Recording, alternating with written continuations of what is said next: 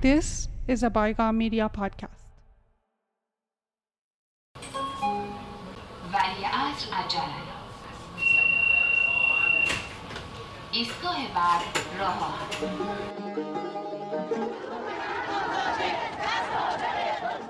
آقای قطبزاده را یک دفعه فرستادیم برای لیبی دست امامو همیشه بوسیدم و همیشه میبوسم گفتن که این منزل محل بسیار مناسبی برای انسجام. دفعه آقای خمینی گفتن که صادق مستحق اعدام نیست. گفتن کی گفته اعدام؟ رگ ما خون روسی جریان داره. گلولاشون اپرای روسی بود. جلسه‌ای که تو هفتگی با کیانوری داشتم. اصلا شادی در پوستش نمیگنجید به در دار خداوند متعال استغفار می‌کنم. The Ayatollah has no spokesman. That's not exactly true. سخنگوی آیت الله مروری بر زندگی صادق قطبزاده.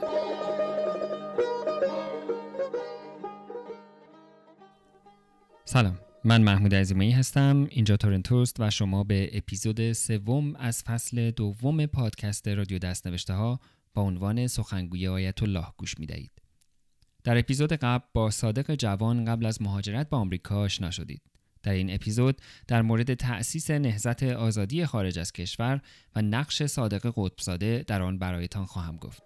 این اپیزود طولانی تر از اپیزودهای قبل خواهد بود.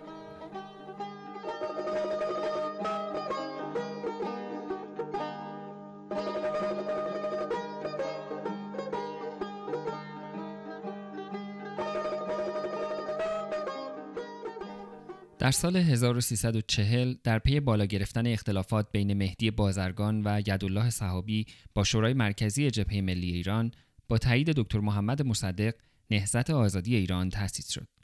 صادق قطبزاده از همان ابتدا یکی از حامیان نهضت آزادی و شخص مهدی بازرگان بود. بشنوید از کریم سنجابی رهبر وقت جبهه ملی ایران درباره رابطه قطبزاده با نهضت آزادی در گفتگویی با پروژه تاریخ شفاهی دانشگاه هاروارد. صادق قطبزاده از افرادی بودند که جز نهضت آزادی بودند و به عنوان اینکه نهضت آزادی هم یک زمانی با جبهه ملی همکاری داشت و کم و جز جبهه ملی بودن از این جهت به این عنوان شناخته می‌شد. ولی در موقعی که نهضت آزادی علیه جبهه ملی موضع گرفت که در ضمن صحبت هم بیان کردم آقای قطبزاده که در امریکا بودن یکی از عمال و واسطه های معروف آقای بازرگان در ارتباطات با خارجی ها و در فعالیت در میان دانشجویان بود و از جمله اقدامات اصیل او ناسزاگویی و مخالفت و با جبهه ملی و ملکوک ساختن جبهه ملی در میان جوان ها بود که بنده از خود ایشون چندین نوار در تهران داشتم که در خارج صحبت کرده بود و به جبهه ملی حمله آورده بود و اینها را به عنوان خائن و به عنوان اونهایی که پشت پا پشت به مصدق کردن معرفی کرده بود. یک سال بعد از تأسیس نهضت آزادی در ایران علی شریعتی و پرویز امین در فرانسه و مصطفی چمران، صادق قطبزاده و ابراهیم یزدی در آمریکا که سابقه همکاری و فعالیت در انجمنهای اسلامی دانشجویان تهران و یا کانون مشهد و یا نهضت مقاومت ملی را داشتند به طور خصوصی با هم مکاتبه یا صحبت می کنند و ضرورت تأسیس نهضت آزادی در خارج از کشور را بررسی می کنند. ابراهیم یزدی در این باره گفته است این گروه به این نتیجه رسیده بودند که برخلاف نهضت آزادی داخل که مسائل و مشکلاتی با جبهه ملی داشت ضرورتی نداشت که نهضت آزادی خارج از کشور جدای از جبهه ملی فعالیت کند و بنابراین نهضت آزادی ایران در خارج از کشور را به عنوان یک سازمان مستقل سیاسی ملی اسلامی تشکیل دادند. نهایتا در بهار سال 1341 نهضت آزادی ایران در خارج از کشور توسط همان پنج نفر رسما تشکیل گردید. دکتر شریعتی متنی را با کمک و مشورت پرویز امین به عنوان اساسنامه تهیه و تدوین کرده و برای چمران، قطبزاده و یزدی میفرستد. آنها هم نظراتشان را میفرستند و در نهایت هسته اولیه نهضت آزادی در خارج از کشور با حضور علی شریعتی و پرویز امین در پاریس، مصطفی چمران در کالیفرنیا، صادق قدسزاده در واشنگتن دی سی و ابراهیم یزدی در نیوجرسی شکل می‌گیرد و دکتر یزدی به عنوان مسئول این تشکیلات انتخاب می شود. از هاشم سباقیان از اعضای اصلی نهضت آزادی پرسیدم آیا فعالیت این گروه پنج نفره با عنوان نهضت آزادی خارج از کشور با هماهنگی مهندس بازرگان و نهضت آزادی ایران بود؟ با هماهنگی بله با هماهنگی بود همیشه هماهنگی می‌کردن با نهضت آزادی داخل و شخص مهندس بازرگان مکالمات تلفنی و مراسلات نامه‌ای هم با همدیگه داشتن اما احمد سلامتیان از اعضای جبهه ملی نهضت آزادی خارج از کشور را گروهی کم و بیش خودمختار توصیف می کند. حداقلش این رو باید گفت که تشکیلات خارج از کشور نهضت آزادی صرف نظر از بیانی که دستندرکارانش بعد می‌کنند به نظر من به طور کلی همه دستندرکاران بعد گرایش به این دارن که فعالیت های خودشون رو خیلی منظمتر سازمان یافته تر و مهمتر از اونجا که بوده جلوه بدند. ولی کن در سال 1342 43 که مرحوم مهندس بازرگان و دوستانشون بازداشت شده بودند دیگه. رفتن در زندانی که بعد محاکمه شدن و تا چندین سال زندانی بودن امکان ارتباط تشکیلاتی بین نهزت آزادی به عنوان یک تشکیلات چون نهزت آزادی هم بالاخره یک تشکیلات علنی و قانونی بود. تشکیلات مخفی نبود. با خارج از کشور وجود نداشت. عده از فعالینی که از نظر فکری خودشون رو نزدیکتر می‌دیدند با خودمختاری بیشتری در خارج از کشور تشکیلات دادند. بنابراین اونها خودشون رو از ملاحظات نهضت آزادی به مقداری رها می‌دیدند. به گفته ابراهیم یزدی این گروه پنج نفره ترجیح دادند که این تشکل فعالیت سیاسی علنی بارز نداشته باشد بلکه صرفاً بی سر و صدا به کار عضوگیری و تشکیل نیروهای ملی مذهبی در خارج از کشور بپردازد. به نظر می آید تشکیل انجمنهای اسلامی دانشجویان در خارج از کشور از برنامه های نهضت آزادی خارج از کشور بوده است.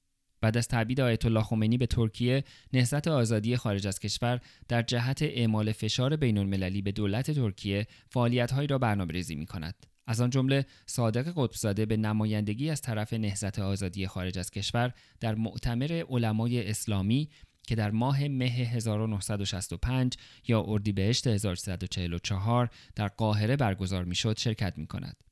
در قاهره قطبزاده با شیخ علی کاشف القطا ملاقات کرده و با او درباره طرح مسائل ایران و تبعید آقای خمینی صحبت می کند. به دنبال این سفر بالاخره شیخ الازهر راضی می شود که تلگرافی به شاه بزند. قدزاده در نامه‌ای به تاریخ 28 ماه مه 1966 به ابراهیم یزدی با نام مستعار کمال ماجرا را شرح می دهد. کمال عزیز با قاشف القطا ملاقات کردم. او امروز با شیخ الازهر ملاقات و یک تلگراف به شاه مخابره کرده است که قرار است فردا در روزنامه منتشر شود و از من خواست که دنبال این موضوع را بگیرم. ضمنا شیخ الازهر نیز قول داده است که تلگراف را تایید کند و خواست که با شیخ ملاقات کرده و از او بخواهم به وعده‌ای که به کاشف القطا داده عمل نماید.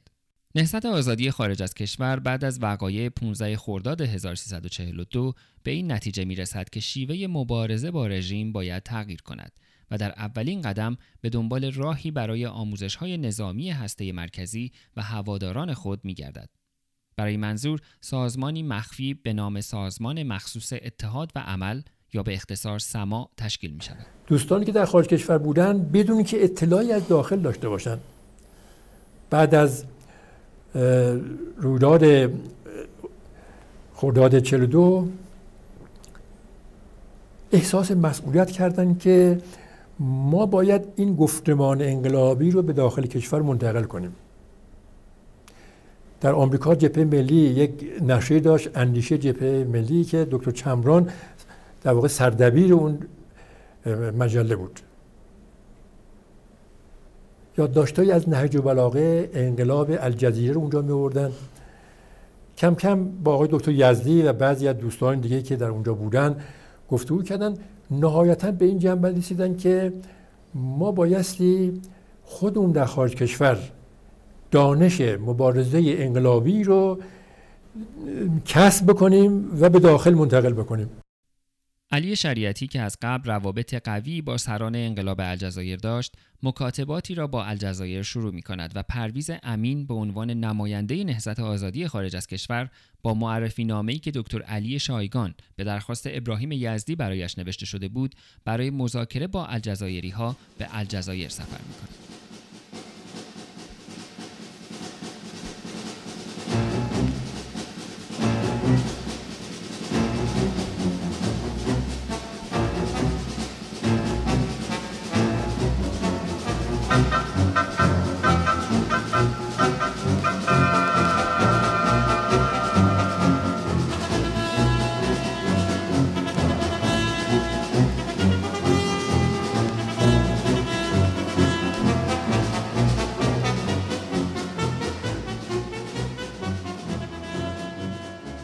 اتفاقی در واشنگتن باعث می شود تا محل پایگاه آموزش نظامی سما از الجزایر به مصر تغییر محل پیدا کند. سازمان دانشجویان ایرانی مقیم آمریکا و جبهه ملی ایران در خارج از کشور که در اپیزود بعدی بیشتر برایتان از آنها خواهم گفت در اعتراض به فشار و سرکوب مردم ایران در پی وقایع 15 خرداد و حمایت آمریکا از شاه یک راهپیمایی طولانی در آمریکا را سازماندهی می کنند. بشنوید از محمد اقتداری از اعضای این سازمان و یکی از برگزار کننده های اصلی این راهپیمایی. وقتی که جریان 15 خرداد اتفاق افتاد در تهران و خب خیلی کسان رو گرفتن و آیت الله خمینی رو تبعید کردن و از این حرفا بازرگان اینا رو هم گرفته بودن. و این جریان مثل توپ صدا کرد تو خارج کشور. ما تو انجمن واشنگتن که بودیم اون موقع خیلی قوی بودیم سال 63 بود. و بر صورت یه مرتبه گفتیم چیکار بکنیم. جلسه داشتیم. چی بکنیم و چه نکنیم؟ در مشورت تلفنی هم با سازمان نیویورک بودیم با سازمان فیلادلفیا بودیم با سازمان شیکاگو بودیم با سازمان کالیفرنیا بودیم. یعنی در حقیقت همه تماس تلفنی داشتیم. من جز هیئت مدیرم بودم. به هر صورت تصمیم گرفته شد اتفاق پیشنهادش رو من دادم. محل شروع تظاهرات هم من گفتم و قبول شد. گفتم که به جایی که تظاهرات معمولی بذاریم بریم از بالتیمور تا واشنگتن یه مارچ بذاریم. اول بریم بالتیمور از اونجا شروع کنیم بعد کاخ سفید ادامه میدیم و تمام می‌کنیم. خاطرات مشخصی از این راهپیمایی 80 کیلومتری در ذهن ابراهیم یزدی و محمد اقتداری باقی مانده است. مثلا ابراهیم یزدی از دانشجویی می‌گوید که پوتین های نوعی برای این راهپیمایی خریده بوده. دو نفر خیلی ورزیده و به اصطلاح چالاک بودند. یکی مرحوم دکتر چمران بود و دیگری آقای اقتداری. این دومی بچه لارستان فارس بود و چالاک همچون یک پرنده سبکبال حرکت می‌کرد. از طرف دیگر افرادی هم در گروه بودند که زندگی طولانی در آمریکا آنها را تنبل و به قول معروف پنچر کرده بود و عادت به راهپیمایی نداشتند مرتب از قافله عقب میماندند. یکی از همین افراد که مایل به ذکر نامش نیستم برای این راهپیمایی لباس مخصوص و پوتین پوشیده بود و چون پوتین ها نو بودند موجب زخم شدن پاها و عقب ماندن آنها از قافله شده بود. محمد اقتداری هم همین خاطره را برای من تعریف کرد با این تفاوت که ابایی از ذکر نام آن دانشجو نداشت دورور سه چهار بعد از ظهر جلو بالتیمورسان جمع شدیم و اتفاقا از اونجا هم خبرنگارا اومدن که چیکار می‌کنین چیکار نمی‌کنین؟ داستان رو بهشون گفتیم منظورمون این هستش. و یه چیزی حدود شاید 60 نفر 70 نفر بیشتر نبودیم. یه سری هم از نیویورک و نیوجرسی اینجا آمده بودن. من جمله آقای علی فاطمی من جمله آقای یزدی و قطبزاده که بودش. و کسان دیگه هم قرار بود از کالیفرنیا فردا برسن یعنی جلو کاخ سفید برسن. شاهین فاطمی که یکی دبیرا بود در حقیقت. دیدم یه پوتین قشنگ به اصطلاح محکمی پاشه. من بهش گفتم شاهین اینو از کجا بردی؟ گفت همه امروز برای راهپیمایی خریدم. گفتم بد بدترین کاری کردی. نگاه کن من چی کفه من؟ پامه. اون موقع ما ویتر بودیم تو رستوران کار می‌کردیم برای اینکه بتونیم خرج دخل بکنیم. من همون کفشی که ویتری استفاده می‌کردم پام بود. کفش معمولیه همین تیپی. بر سر پامو گفتم من اینو پوشیدم. دلیلش چیه؟ برای که پای من تو این عادت داره. تو اون پات عادت نه خیر نه این بهترین کفش و فلان اینا. از این بحثا کردیم. شروع کردیم به اومدن. خب البته یکی دو تا ماشین های وانت و اینا هم همراهمون بود برای کمک کردن. حمل آب و از این چیزها هم بود. بر صورت راه راه افتادیم دورور سه چهار بعد از او شب اومدیم. دورور می‌تونم بگم هشت شب بود هفت شب بود. دیدیم که شاین فاطمی وضعش خرابه دیگه راه نمی‌تونه بره به اون کفش. تاول زده بود. خب نمی‌تونست بیچاره راه بره. برصورت مجبورش کردیم هرچی هم که نمی‌خواست بره ولی مجبور کردیم بره تو وان سوار شه. این گروه حدود ساعت یک بعد از نیمه شب به محله‌ای در اطراف شهر واشنگتن می‌رسند که اتفاقا محمد اقتداری و چند دانشجوی دیگر در چند آپارتمان در آن زندگی می‌کردند. گروه شب را در این آپارتمان ها به سر می کنند و صبح زود به سمت کاخ سفید حرکت می نزدیک واشنگتن حالا شدیم. اینجاش جالبه. نزدیک واشنگتن شدیم باید به واشنگ... پلیس واشنگتن خبر بدیم که ما داریم میایم جلو کاخ سفید هم می‌خوام تظاهرات کنیم. خب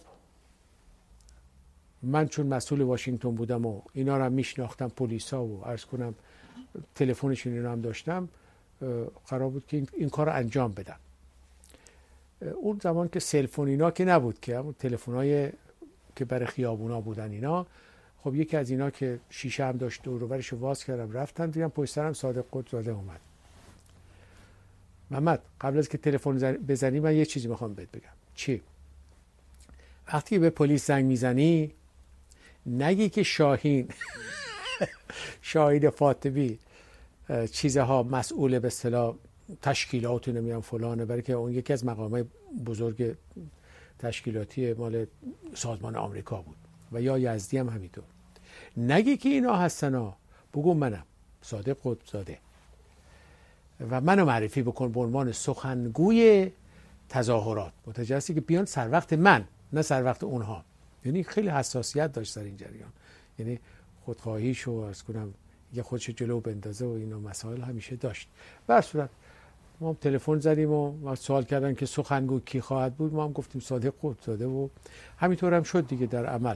البته بعد در ارتباط با همون چمران هم از کالیفرنیا اومد بقیه هم اومدن.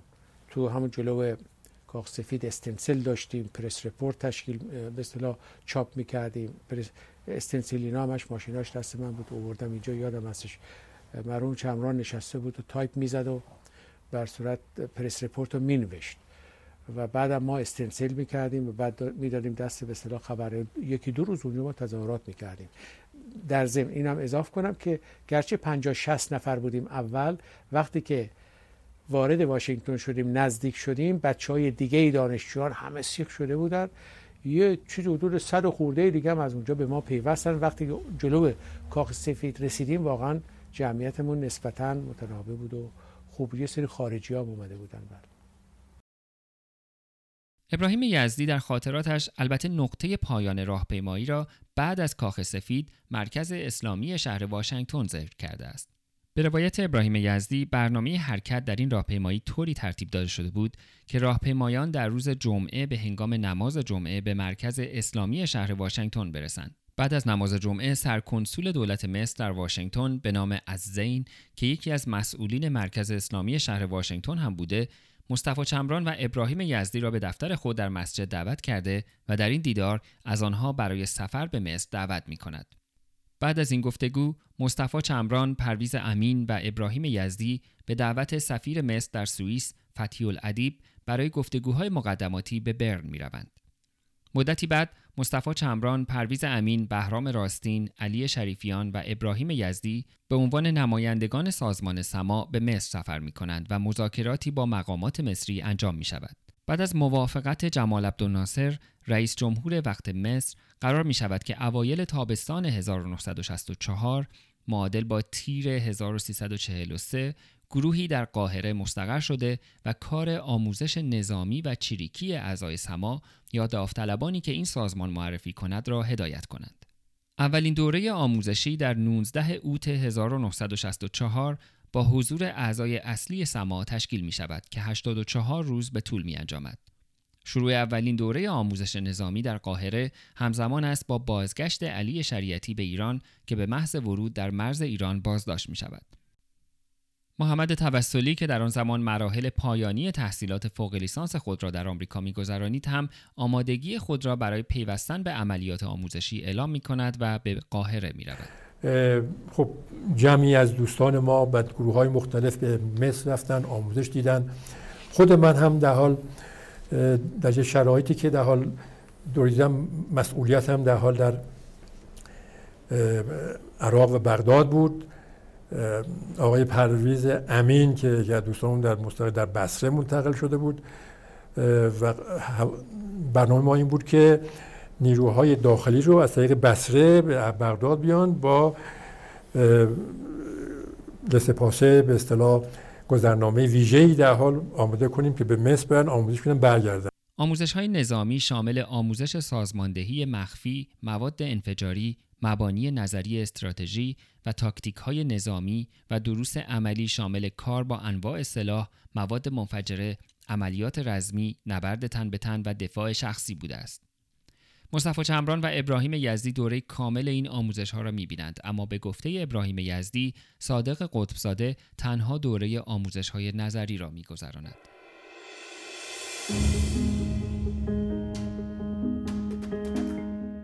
اعضای نهضت آزادی خارج از کشور و سازمان سما با اسامی مستعار و رمزی مکاتبه می کردند. ابراهیم یزدی فهرست رمزی ارائه داده است که برای اشخاص و حتی مکانها استفاده می شده است. طبق این لیست اسم رمز صادق قطبزاده گاهی جابر و گاهی آبراهام بوده است. فریدون برادر کوچکتر صادق قطبزاده هم که گاهی در دوران تحصیل در آمریکا در بعضی فعالیت شرکت می کرده نام رمز ال ساکسبرگ را داشته نامه ای از فریدون قطبزاده به مصطفی چمران وجود دارد که نوشته لطفا به بچه ها اطلاع دهید که من اسم را از باب دیکسن به لیان ساکسبرگ عوض کرده و با این اسم با آنها مکاتبه خواهم کرد. علت این کار این بود که بدون اسم صحیح صندوق پستی گرفتن امکان نداشت و این اسم سابق زن من است. می‌دانیم که نام سابق لیان واگبک که صدایش را در اپیزود قبلی شنیدید لیان ساکسبرگ بوده است. جالب اینجاست که فریدون قطبزاده در انتهای نامه از چمران می‌خواهد که نامه را پس از خواندن از بین ببرد که آنچه مسلم است نامه نه تنها از بین نرفته که از دست چمران به دست ابراهیم یزدی هم رسیده است در این اسامی رمزی برای اشاره به ایران گاهی از اسپانیا و گاهی از استادیوم استفاده می کردند و برای اشاره به قاهره می نوشتند استوکهلم. محمد توسلی هم از اسم مستعارش صحبت کرده است. طبیعی همه ما اسم مستعار داشتیم. چی اسم مستعارتون؟ اسم بنده محمود عفیفی بود. این اسم هم دکتر چمران بر من گذاشته بود. بعضی دکتر هم وسال بود هم محمود عفیفی هر دو بود استفاده می شد. این دوره همزمان است با شورش بهمن قشقایی در فارس. خسرو قشقایی برادر بهمن که در آن زمان در مونیخ در تبعید زندگی می کرده رابط ایل قشقایی با مصری ها بوده و از آنها کمک مالی و اسلحه برای ایل قشقایی می گرفته است. مصری ها به سازمان سما پیشنهاد می کنند که مسئولیت آموزش داوطلبان قشقایی را به عهده بگیرد. اما صادق قطبزاده و پرویز امین به دلیل نگرانی از نفوذ ساواک در میان اطرافیان خسرو قشقایی این کار را صلاح نمی‌دانند. اما قشقایی مستقیما به چمران در مصر و به یزدی در بیروت مراجعه می کند و نهایتا توافق می کنند که اولین گروه از جوانان قشقایی با معرفی خسروخان قشقایی برای آموزش نظامی به قاهره بیایند. این گروه بعد از آموزش به ایران برمیگردند و دستگیر می شوند. یکی از آنها همه چیز را از جمله پایگاه و کلاس آموزشی و نام مصطفی چمران را لو می دهد و این ماجرا در روزنامه های کیهان و اطلاعات آن زمان منتشر می شود.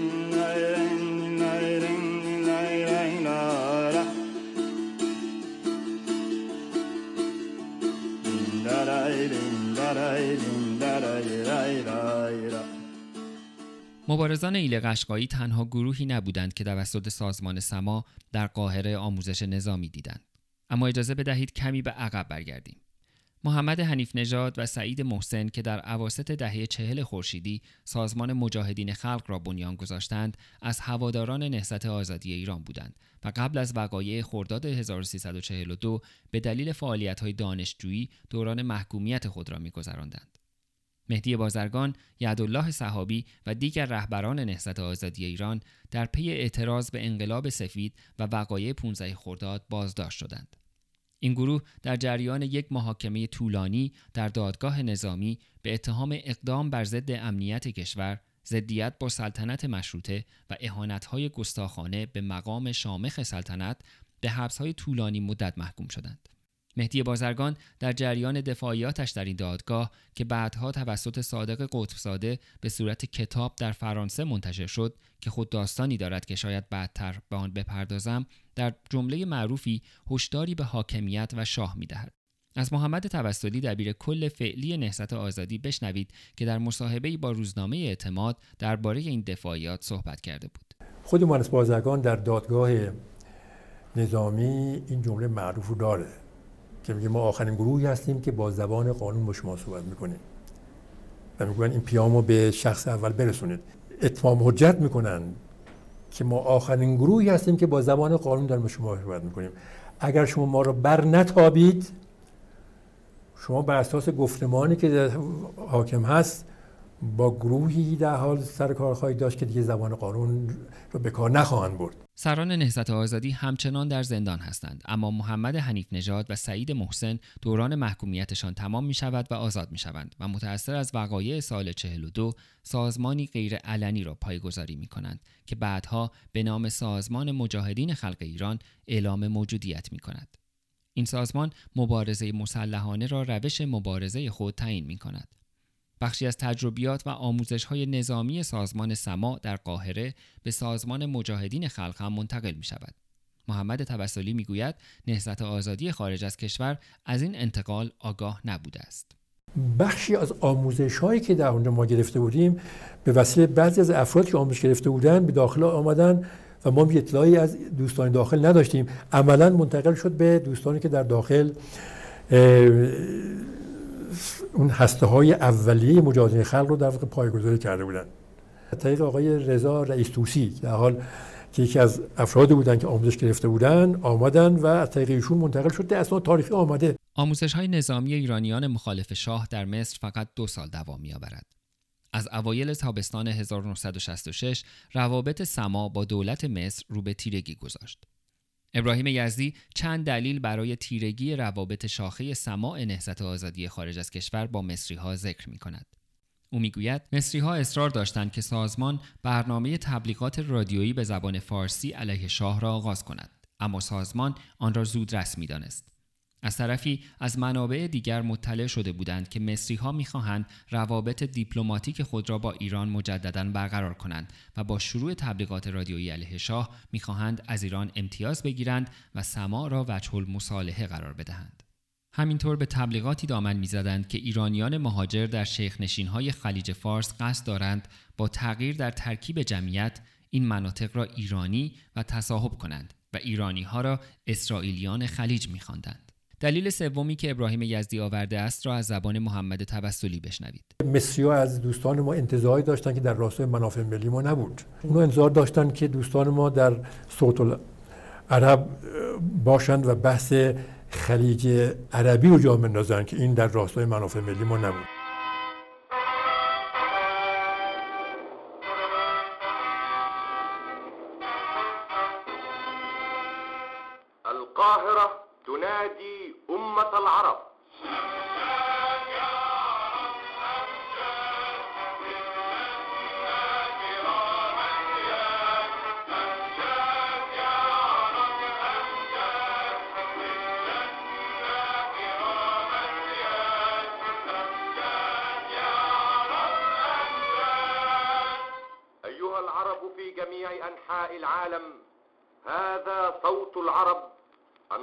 بلسانكم المكافح من أجلكم المعبر عن وحدتكم. نوافيكم به من قلب الأمة العربية المجيدة من القاهرة.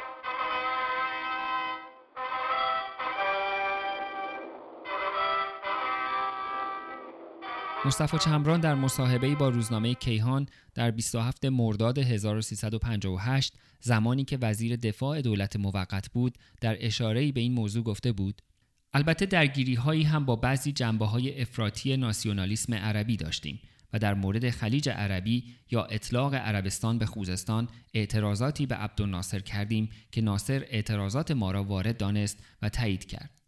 وی گفت که جریان ناسیونالیسم عربی آنقدر قوی است که نمی‌توان به راحتی با آن مقابله کرد.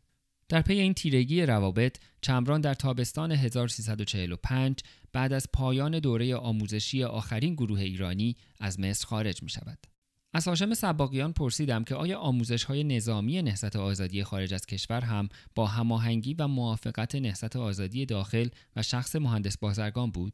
نه اونها رو خیلی به اطلاع اینجا نرسونده بودن. اونجا یه در دوستان اونجا تصمیم گرفتن برن روش های نظامی رو آموزش های نظامی ببینن. و اون رو خیلی در جریان نگذاشتن آقای منصور. فعالیت غیرعلنی نهضت آزادی خارج از کشور تا سال 1350 که جمعی از اعضای سازمان مجاهدین خلق بازداشت شدند ادامه پیدا می کند. از این مقطع است که به گفته ابراهیم یزدی هیئت سه نفری نهضت آزادی خارج از کشور یعنی چمران، یزدی و قطبزاده برای انعکاس فعالیت‌ها و مبارزات داخل کشور با انتشار نشریه پیام مجاهد به عنوان ارگان رسمی خود اعلام موجودیت می کنند.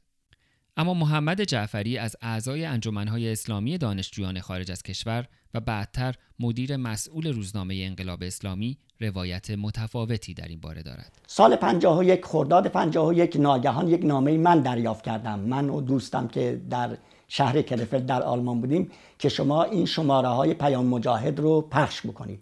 اون زمان هم ننوشته بود پیام مجاهد و معلوم نبود که این شماره که البته ما می‌دونستیم برای اینکه برای ما فرستاده بود. ولی در اذهان عمومی مردم و آمریکا و غرب این بود که این پیام مجاهد در واقع مال مجاهدین خلقه. این ادامه پیدا کرد. ادامه پیدا کرد تا شماره 9 و 10 مجاهدین بین التیماتوم داده بودن که گفته بودن اگر اسم خودتون رو مشخص نکنید ما افشا می‌کنیم. بنابراین از شماره دهم ده نوشتند روی پیام مجاهد نوشتن که پیام مجاهد ارگان نهضت آزادی خارج از کشور. عبدالکریم لاهیجی که در مقطعی از دوستان نزدیک قطب بوده حتی انتخاب نام این نشریه را خلاف روحیه نهضت آزادی و مهندس مهدی بازرگان می‌داند. البته اینجا نشریه منتشر می‌کرد. که می‌گفت ارگان نهضت آزادی است در خارج از کشور ولی بازرگان اینا اصلا باش موافق نبودن. البته بازرگان مدتی در زندان بودن. اون موقع بعدم مرتب پیغام می‌دادن که نه. قطبزاده یعنی نشریه که در میاره با خصوص که اسمش هم مجاهد بود. اون موقع می‌دونید سازمان مجاهدین در ایران حال کشف شده بود. فوق العاده هم زیر ضربه رژیم بود. و خب یه مقدار کارهای عجیب غریب هم می‌کرد داده که از نظر کارهای ارگانیک تشکیلاتی خب شاید هم قابل تحمل نبود. برای کسایی که بخوان کار تشکیلاتی بکنن. اولا فوق العاده آدم تکرویی بود. یعنی اصول مثل بنی صدر. این اصولا صحبت این که بشه مثلا در پیرامون یه گروهی تشکیلات کار بکنه نبود. مقدار زیادی روابطش روابط رفاقتی بود با آدمایی مثل صادق طباطبایی مثل محمد نبا و بچه هایی که به خودش اونها هم مسلمون بودن و فعال بودن در آلمان بودن و بقیهش هم می‌گفتم با مخاطب های گوناگون. در خط فکریش بیشتر همون خط اسلام ملی بود. یا اون چیزی که حالا مد شده میگن ملی مذهبی اون موقع صحبت ملی مذهبی نبود. یعنی میشه گفت با این تفاوت که نقطه حمله رو میذاشت روی شخص شاه. یعنی انقلابی بود. یعنی صحبت این که میشه در ایران تغییرات وجود آورده و چیزایی که ما در ایران سعی می‌کردیم و اینها اون نه اون عقیدش این بود که باید در رژیم سرنگون کرد و اینها. این این نوع در برخوردی بود که با در حوزه سیاست در ارتباط با رژیم گذشته و ایران داشت. احمد سلامتیان هم آموزش نظامی و ارتباطگیری با کشورهای دیگر را از نوع فعالیت هایی می بیند که در طبیعت نهضت آزادی داخل کشور نمی گنجید. یه زمینش در این زمینه بود که فعالیت های مربوط به مسلحانه و با کشورهای خارجی مثل مصر و الجزایر اینا ارتباط بگیرند که به نظر من در طبیعت فعالیت هایی که نهضت آزادی در داخل کشور می‌کرد نمی گنجید یه بخش دیگرش جنبه دیگری بود که فعالینی که به عنوان نهضت آزادی در خارج از کشور فعالیت می‌کردن به سرعت خودشون رو از جبهه ملی خارج دانستند یعنی یک نوع تقسیم بندی کردن در داخل نیروهای ملی که گویی نیروهای ملی دو دستند. بعضی مسلمانند و بعضی غیر مسلمانانند. و اونها خودشون رو مسلمانان. نتیجه این امرم این می‌شد که یک نوعی تقسیم بندی های ایدئولوژیکی که در اون سالها در حد دنیا داشت مطرح می‌شد داشت مطرح می‌شد. بنابراین من میگم گرایشی به وجود اومد که دیگه یک نوع اسلام ایدئولوژیک رو بهش بگیره بند و بعد وقتی مجاهدین به وجود اومدند و گسترش پیدا کردن درست مصداق این اسلام ایدئولوژیک بودن. پس با خود اونا بیشتر احساس سنخیت می‌کردن. حال اینکه تشکیلات نهزت آزادی که در دوران فعالیت علنیش وجود داشت و حتی در زندان گسترش پیدا کرد و حتی بعد آمد و دولت موقت من معتقدم از این نقطه نظر تفاوت کیفی داره. به اون اندازه مجموعه نهزت آزادی داخل کشور ایدئولوژیک و سازمان انقلابی نیمه دوم قرن بیستم به نمونه برداری از سازمان های انقلابی نیست. یعنی مشخصا بگم قهرمان که عکسش مهندس بازرگان در اتاقش بگذاره هرگز شجوارا نبوده. حالی اون فعالان ابایی نداشتن که عکس شجوارا رو داشته باشن. دو نوع فعالیت سیاسی است. از این نقطه نظر چه مرحوم قدسزاده چه بعضی دیگرانی که بعد تشکیلات نهضت آزادی رو درست کردن چه تشکیلات اول ضعیف بود بیشتر در چارچوب انجمنهای اسلامی دانشجویان فعالیت می‌کرد بیشتر ایدئولوژیک بودن بیشتر با میلیون دیگه فاصله میگذاشتن بین خودشون و بیشتر خودشون رو مسلمانان انقلابی می‌دانستن. حال که نهضت آزادی هنوز یک جنبشی بود که گرایش های اسلامی داشت. اما خواستار گذار دموکراتیک در مبارزه علنی رسیدن به یک نوع دموکراسی دی تفاوتی است که بعدا هم در سرنوشت نهضت آزادی تعیین کننده بود. البته ابراهیم یزدی در کتاب خاطراتش گفته که بعد از اینکه از مقامات مصری جواب مثبت گرفته در نامه‌ای قبل از دستگیری مهندس بازرگان به او در گزارش مفصلی درباره تشکیل نهضت آزادی خارج از کشور و آموزش‌های نظامی در مصر نوشته است. به گفته ابراهیم یزدی بازرگان در پاسخ به این نامه نظر موافق دوستان داخل ایران را با اصل ایجاد یک پایگاه تبلیغاتی در مصر برای به راه انداختن یک رادیو و مفید بودن آن اطلاع دادند اما در مورد ایجاد پایگاه جهت آموزش مبارزه مسلحانه نظر موافقی ندادند بازرگان در این نامه تشکیل شعب نهضت در اروپا و آمریکا را تایید و تقدیر کرده است با این وجود در آستانه بازگشت آیت الله خمینی به ایران یعنی دقیقا در 12 بهمن 1357 از مهندس بازرگان در مصاحبه‌ای که در ایران پست لندن منتشر شده است سوال می شود که آیا شما در خارج از کشور فعالیتی دارید؟ از محمد جعفری بشنوید. وقتی بازرگان بدون خداحافظی از آقای خمینی پاریس رو ترک می‌کنه. یه مصاحبه می‌کنه با مجله ایران پست یا روزنامه ایران پست و در اونجا ازش صریحا این سوال رو می‌کنن و این این سوالی که الان میگم موجب انفصال مرحوم قدزاد میشه. میگه که شما چه ارتباطی دارید با نهضت آزادی خارج از کشور؟ مرحوم بازرگان میگه که ما هیچ ارتباط ارگانیکی با نهضت آزادی خارج از کشور نداریم و اینها یه تعداد کسانی هستند که روی علایقی که با نهزت آزاد داخل کشور دارن اسم خودشون رو گذاشتن نهزت آزادی خارج کشور. اونم سندش موجوده؟ پاسخ کلمه به کلمه بازرگان این بوده است. خیر اما مدتی که ما در زندان بودیم نهزت آزادی ایران در خارج از کشور تشکیل شد که بعضی از افراد آنها همان افراد گذشته هستند و برخی دیگر بعدها به آنها پیوستند.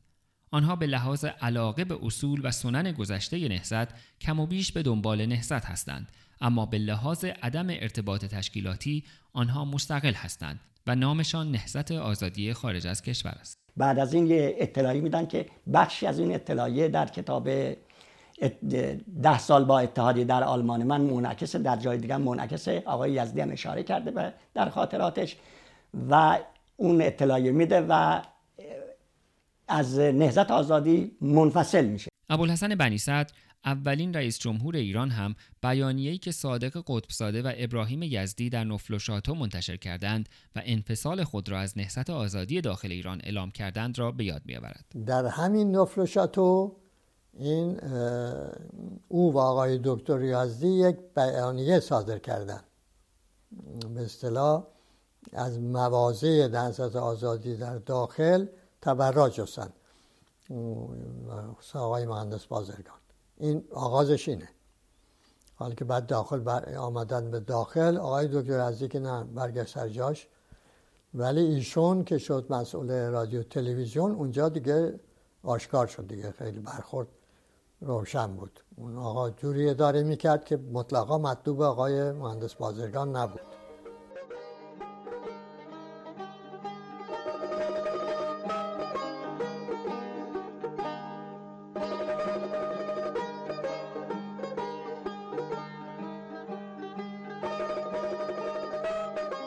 برای این تحقیق من بیشتر از ده بار با دکتر ابراهیم یزدی تماس گرفتم و درخواست مصاحبه دادم. اولین بار اواخر سال 2013 بود.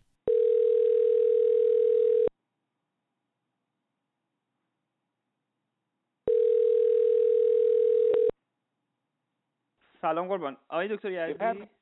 بله بله آقای دکتر یزدی من محمود عزیمایی هستم از تورنتو کانادا. آقای؟ محمود عزیمایی هستم. از کانادا تماس می‌گیرم خدمتتون تورنتو هستم. بفرمایید آقا جان.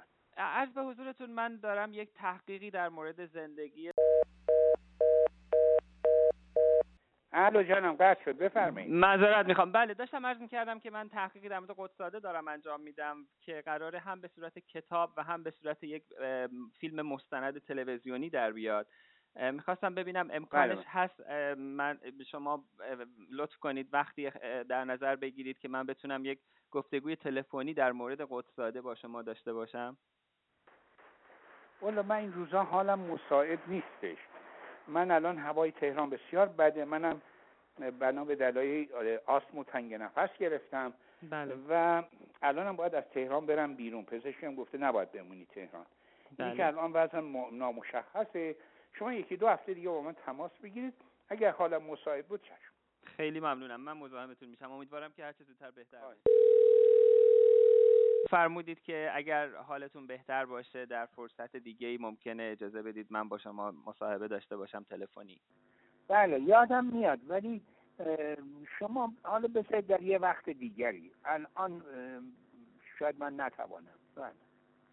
زمان خاصی میفرمایید که من کی ممکنه دوباره الان مثلا امروز دوم بهمنه شما اواسط اسفند با من تماس بگیرید آخرین بار فرمودید بله. که یک ماه و نیم دو ماه دیگه زنگ بزنم که شاید وقت مناسبی باشه. می‌خواستم ببینم ما می‌تونیم از در واقع اطلاعات و خاطرات شما استفاده کنیم برای این قضیه. الان نه الان من یه ذره وضع جسمیم مشکلات پزشکیم می‌کنه. شما حالا بازم یکی دو هفته دیگه به من تماس بگیرید. الان مخصوصا الان نمی‌تونم. بسیار خوب. یکی دو هفته دیگه من مزاحمتون میشم خیلی ممنونم. امیدوارم که بهتر بشید. آقای عزیمایی بفرمایید. بله بله. من با بی بی سی فارسی همکاری می‌کنم برای ساخت مستندی در مورد صادق قطبزاده و. ما بسیار مایل هستیم که با توجه به سابقه آشنایی دیرینه شما با ایشون سوالاتی رو از شما داشته باشیم و در واقع برای این مستند و برنامه رادیویی و تلویزیونی و سایت استفاده کنیم. بله بله. اگر امکانش باشه نمی‌دونم برای شما مقدور هست من چند تا سوالی از خدمتون داشته باشم و ضبط کنم. شما سوالات رو به آدرس ایمیل من ایمیل کنید. بله. من اونا رو جواب میدم بعد اون وقت یه جلسه دیدار حضوری داشته باشیم. بسیار خوب. من ایمیل شما رو ممکنه خواهش کنم بفرمایید و سوالات را ایمیل کردم بعد از مدتی تماس گرفتم. دکتر یزدی گفت که ایمیل به دستش نرسیده است. دوباره سوالات را ایمیل کردم و بعد از چند هفته زنگ زدم. در این فاصله وضعیت جسمانی دکتر یزدی روز به روز وخیمتر می‌شد. این پنج ماه بعد است. بله بله قربان. سوال ها رو من همون همون لحظه فرستادم برای شما به ایمیلتون. می‌خواستم ببینم که من کی شما محبت می‌کنید که اجازه بدید یه چند دقیقه با هم گفتگو کنیم در این مورد.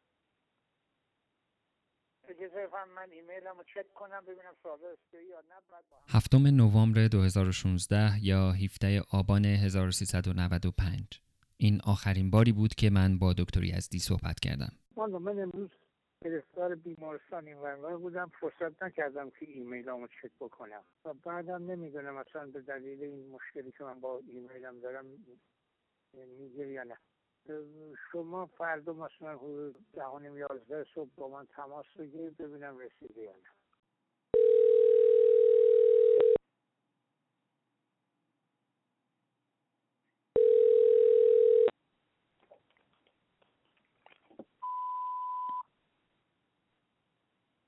Hello. Thank you for your call.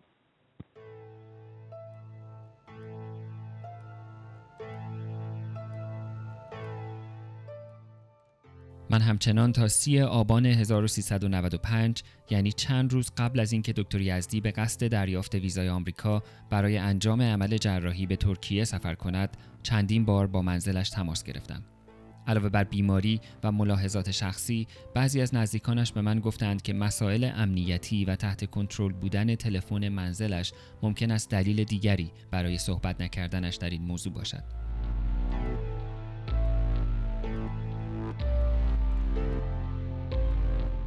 ابراهیم یزدی بعد از سفر به ترکیه از آنجا که سفارت آمریکا با صدور ویزا برای وی مخالفت کرد به علت شرایط جسمانی در شهر ازمیر ترکیه تحت عمل جراحی قرار گرفت و پس از چند ماه در واپسین ساعات روز پنجم شهریور 1396 در سن 85 سالگی در ازمیر ترکیه درگذشت.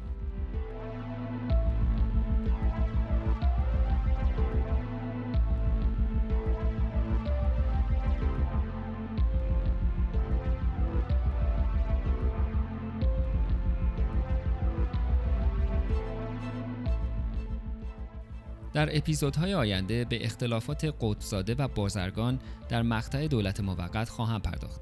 اما آنچه در اپیزود بعدی خواهید شنید درباره زاویه دیگری از فعالیت‌های سیاسی صادق قطبزاده در آمریکاست سازمان دانشجویان ایرانی در آمریکا و کنفدراسیون جهانی محصلین و دانشجویان ایرانی. عنوان ترانه پایانی این اپیزود خون یا زخون است که احتمالا اولین سرود ساخته سازمان مجاهدین خلق باید باشد. شعر این سرود را یکی از هواداران سازمان در زندان قزل قلعه سروده بوده که توسط زندانیان دیگر در سال 1350 به زندان اوین منتقل می شود. محمد سیدی کاشانی از اعضای سازمان که در آن سال در اوین زندانی بوده به گفته خودش آن را با ضرباهنگ پای بچه ها در زمان ورزش در محبته زندان به سرودی در دستگاه اصفهان تبدیل می کند. محمد سیدی کاشانی از اعضای اولیه نهضت آزادی بوده که با تشکیل سازمان مجاهدین خلق به عضویت سازمان در می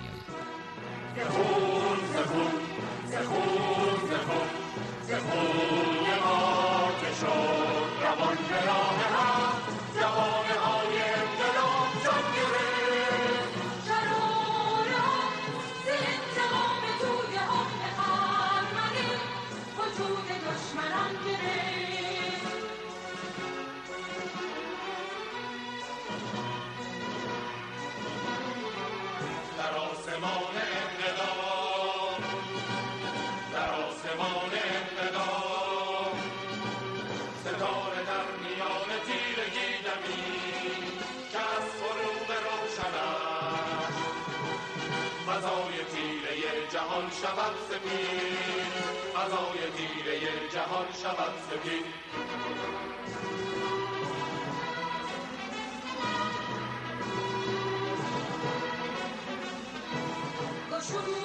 شد ره نبرد آخرین زبین شد مسلسل مجاهدین گشوده شد ره نبرد آخرین شد مسلسل مجاهدین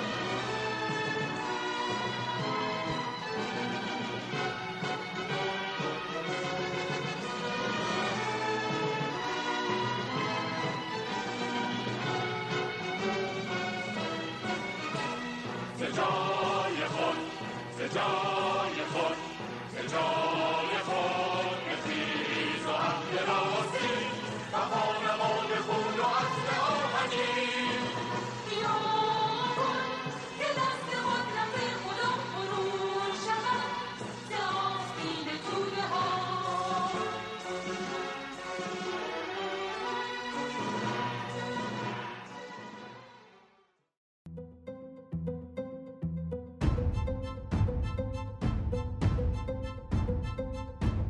چون گذشته پادکست های رادیو دست نوشته ها را می توانید در همه اپلیکیشن های استاندارد پادکست و همینطور ساوند کلاد و تلگرام دنبال کنید.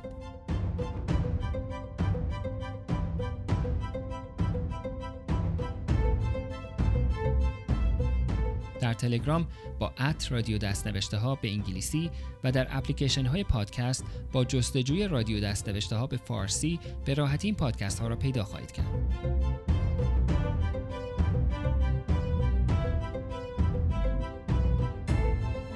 اگر خارج از ایران زندگی می کنید و مایلید با حمایت مالی از رادیو دست نوشته ها به استقلال و بقای این پادکست کمک کنید سری به سایت gofundme.com دست نوشته ها بزنید که در آن می توانید از جزئیات کمک های دریافت شده و نظرات حمایت کنندگان هم با خبر شوید.